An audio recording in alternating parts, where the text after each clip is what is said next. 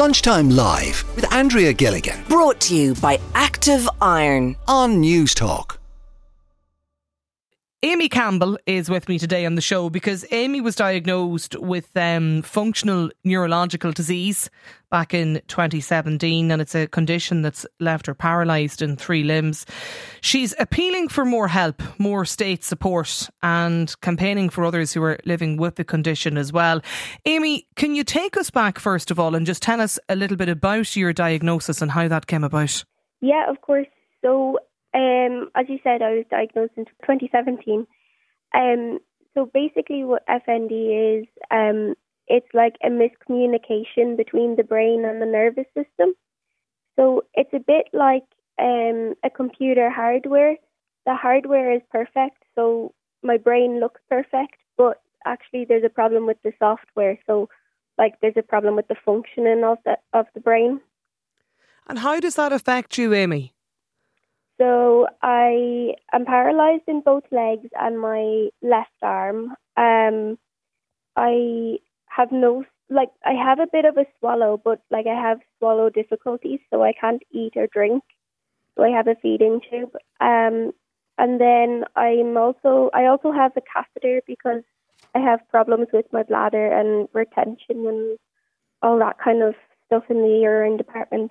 Then I also have seizures as well. So there's quite a bit. Yeah. And and and prior to to 2017 to your diagnosis Aimee like was it always like that or is it a condition that is that has you know progressed over the years yeah, so um, I wasn't born with FND. Um, it just kind of came out of the blue in 2017. Um, a couple of years before that, I was diagnosed with Crohn's disease. So they kind of think that there may be a trigger there, like the Crohn's could have triggered the FND to start. Um, but yeah, it's kind of like a relapse and remission illness. So I will get better and then I'll have a flare up again. Um, but at the moment, I've, I'm in my worst flare up I've ever had. So, and it's lasting quite a long time as well. So yeah and and and it, it must have been very difficult for you Aimee just personally when you got that diagnosis and and the fact that I suppose your condition has uh, progressed and, and deteriorated over the years yeah, it definitely is. Like it, it's hard physically, like to be like this, but it, it's also quite hard to be like mentally as well, because you're kind of you're willing yourself to get better, but your brain's just not cooperating. so were you always paralysed in three limbs Aimee No. So when I first was diagnosed in 2017, it was actually all four of my limbs. Um, but I had loads of physio and everything for four months, and it kind of it came back, and I was pretty much nearly back to normal. Like people wouldn't have noticed, you know, that I was I had this condition. Um, so it's really only since July 2023 that I'm paralysed in the three limbs, and unfortunately, there's been no no sign of it coming back yet. so right now where are you living Aimee where have you been living for the last while Uh, so I live with my mum and dad um, in Tullyallen in County Louth. and have you been in hospital for a period of time Yes. So I was in hospital there from July to right up till November. Um, November just gone. So I was there for a good four months. Yeah. And you, you were in hospital. Um, was that just for for treatment? Yeah. So basically, because like my FND is quite severe, um, I needed to go in to have the feeding tube put in, and then I needed to have extensive physio and like just different kind of things like that. And then I also um, get a lot of infections with my bladder, so needed antibiotics and all that kind of thing. It just took quite a while to get everything kind of sorted. And then the hope was that when I'd go home, then I would have that bit of support with the health, the home care. Um, but unfortunately, that hasn't happened. And and was that because you're living, as you say, at home with your with your folks in in Louth? But was the home care to allow you live independently? Um, kind of, but basically, um, here in my house, it's very busy. so we have like my two nieces, Freya and Millie. They to be here with my mom while my sister works. Um, so then it was. It's more to kind of help my mom, sort of. You know, like it's very hard to lift me and all that kind of thing, and then it's very hard for me as well to get about because I'm I'm kind of worrying about the my nieces and stuff, and they need more attention than I do, you know. Um. So yeah, it it's it's quite difficult because it's very busy in the house, and then obviously I'm I'm I'm a heavy, like I'm a grown adult, so I'm heavy to move about. What age are you, Aimee? I'm 28.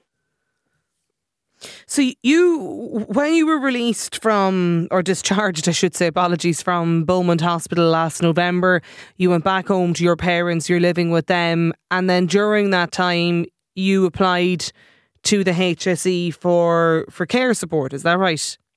Yeah. So while I was in Beaumont, before I left, um, my social worker in Beaumont um, sent off a referral letter for me to be referred for home care package support.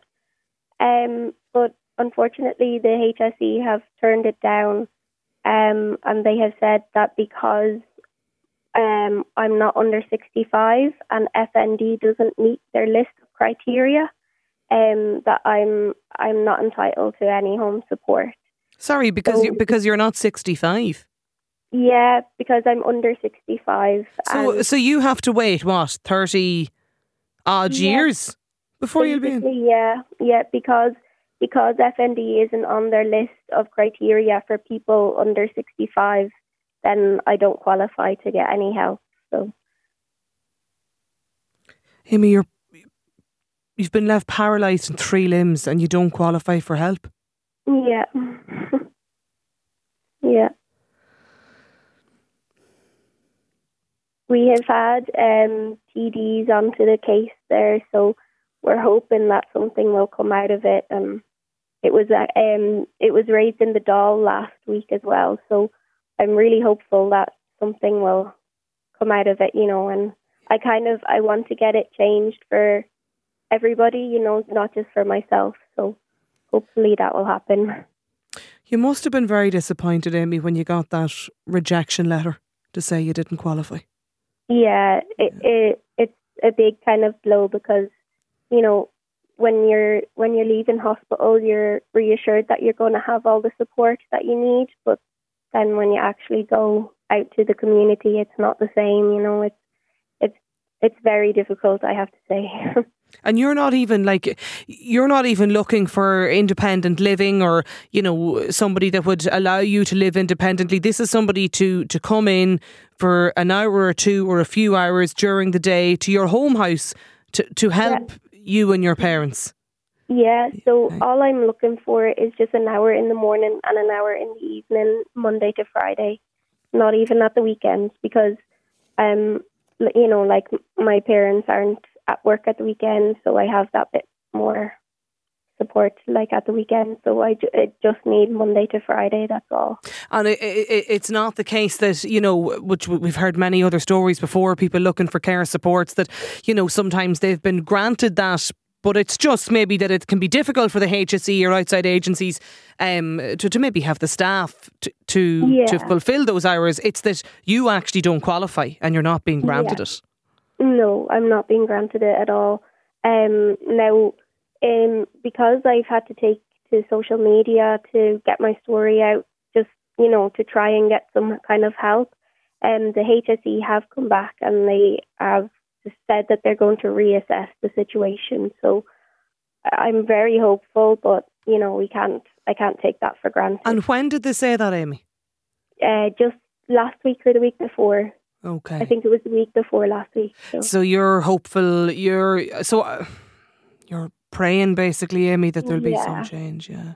Yeah, like they said, even if they do approve it, they don't know if any care agencies will even be able to come out. As as you said, staff problems and stuff. So So that's another hurdle you have to try and overcome. yeah, yeah, I'm still kind of left in the dark, you know. But I, I have a bit of hope there. You're very positive, Aimee, aren't you? I can be. Um, Yeah. No, you're Most very days positive. I am, but you know, I, I do I definitely do have my bad days. Yeah.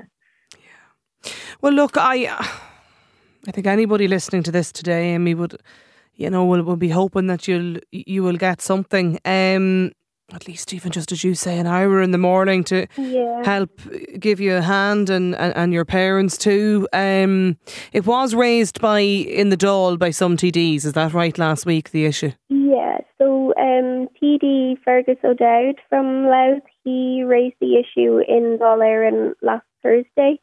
Um, and I think it was Mary Butler had said, had asked him to send over my details. So I haven't heard anything just yet, but hopefully maybe this week I might hear something. What would you say to the minister and the HSE, Aimee, if they were listening to you now today? Um, I would just say, like, you know, the world that we live in nowadays is all about inclusion and diversity and, you know, independence. But how, how can I be independent and how can I have a life if I don't have the support that should be there for me, you know? It's kind of like I'm being punished for being ill. I think that's a very fair point. Aimee, look, do keep in touch with us and let us know if you if you hear anything back. We'll certainly uh, get in contact with the HSE for you as well um, and see if there is any update. But I, I wish you the best of luck and thanks for joining us today. Thank you very much. Lunchtime Live with Andrea Gilligan. Weekdays at midday Brought to you by Active Iron. on Newstalk.